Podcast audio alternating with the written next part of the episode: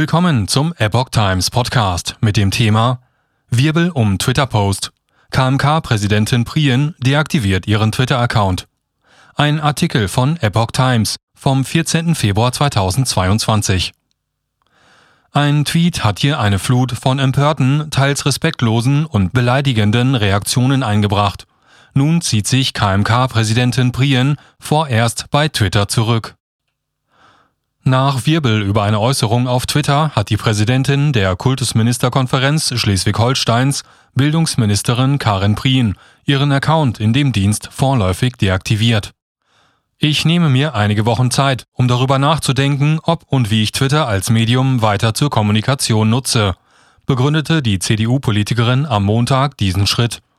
Bei ihren Terminen im Land, in den Schulen, mit Vertretern verschiedenster Interessen erlebe sie eine andere Kultur auch kritisch und mit anderen Vorstellungen von den richtigen Lösungen, aber zivilisiert und mit Respekt im Umgang an guten Lösungen interessiert, so Prien.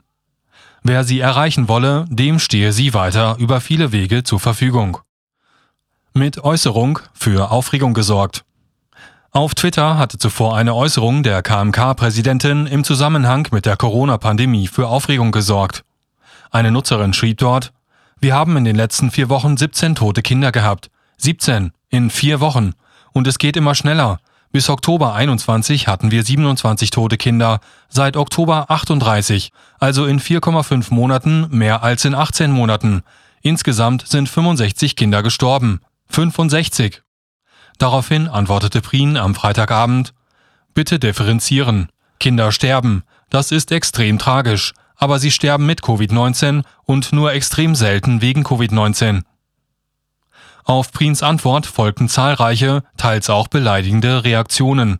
Viele warfen der Politikerin Empathielosigkeit vor und verlangten eine Entschuldigung.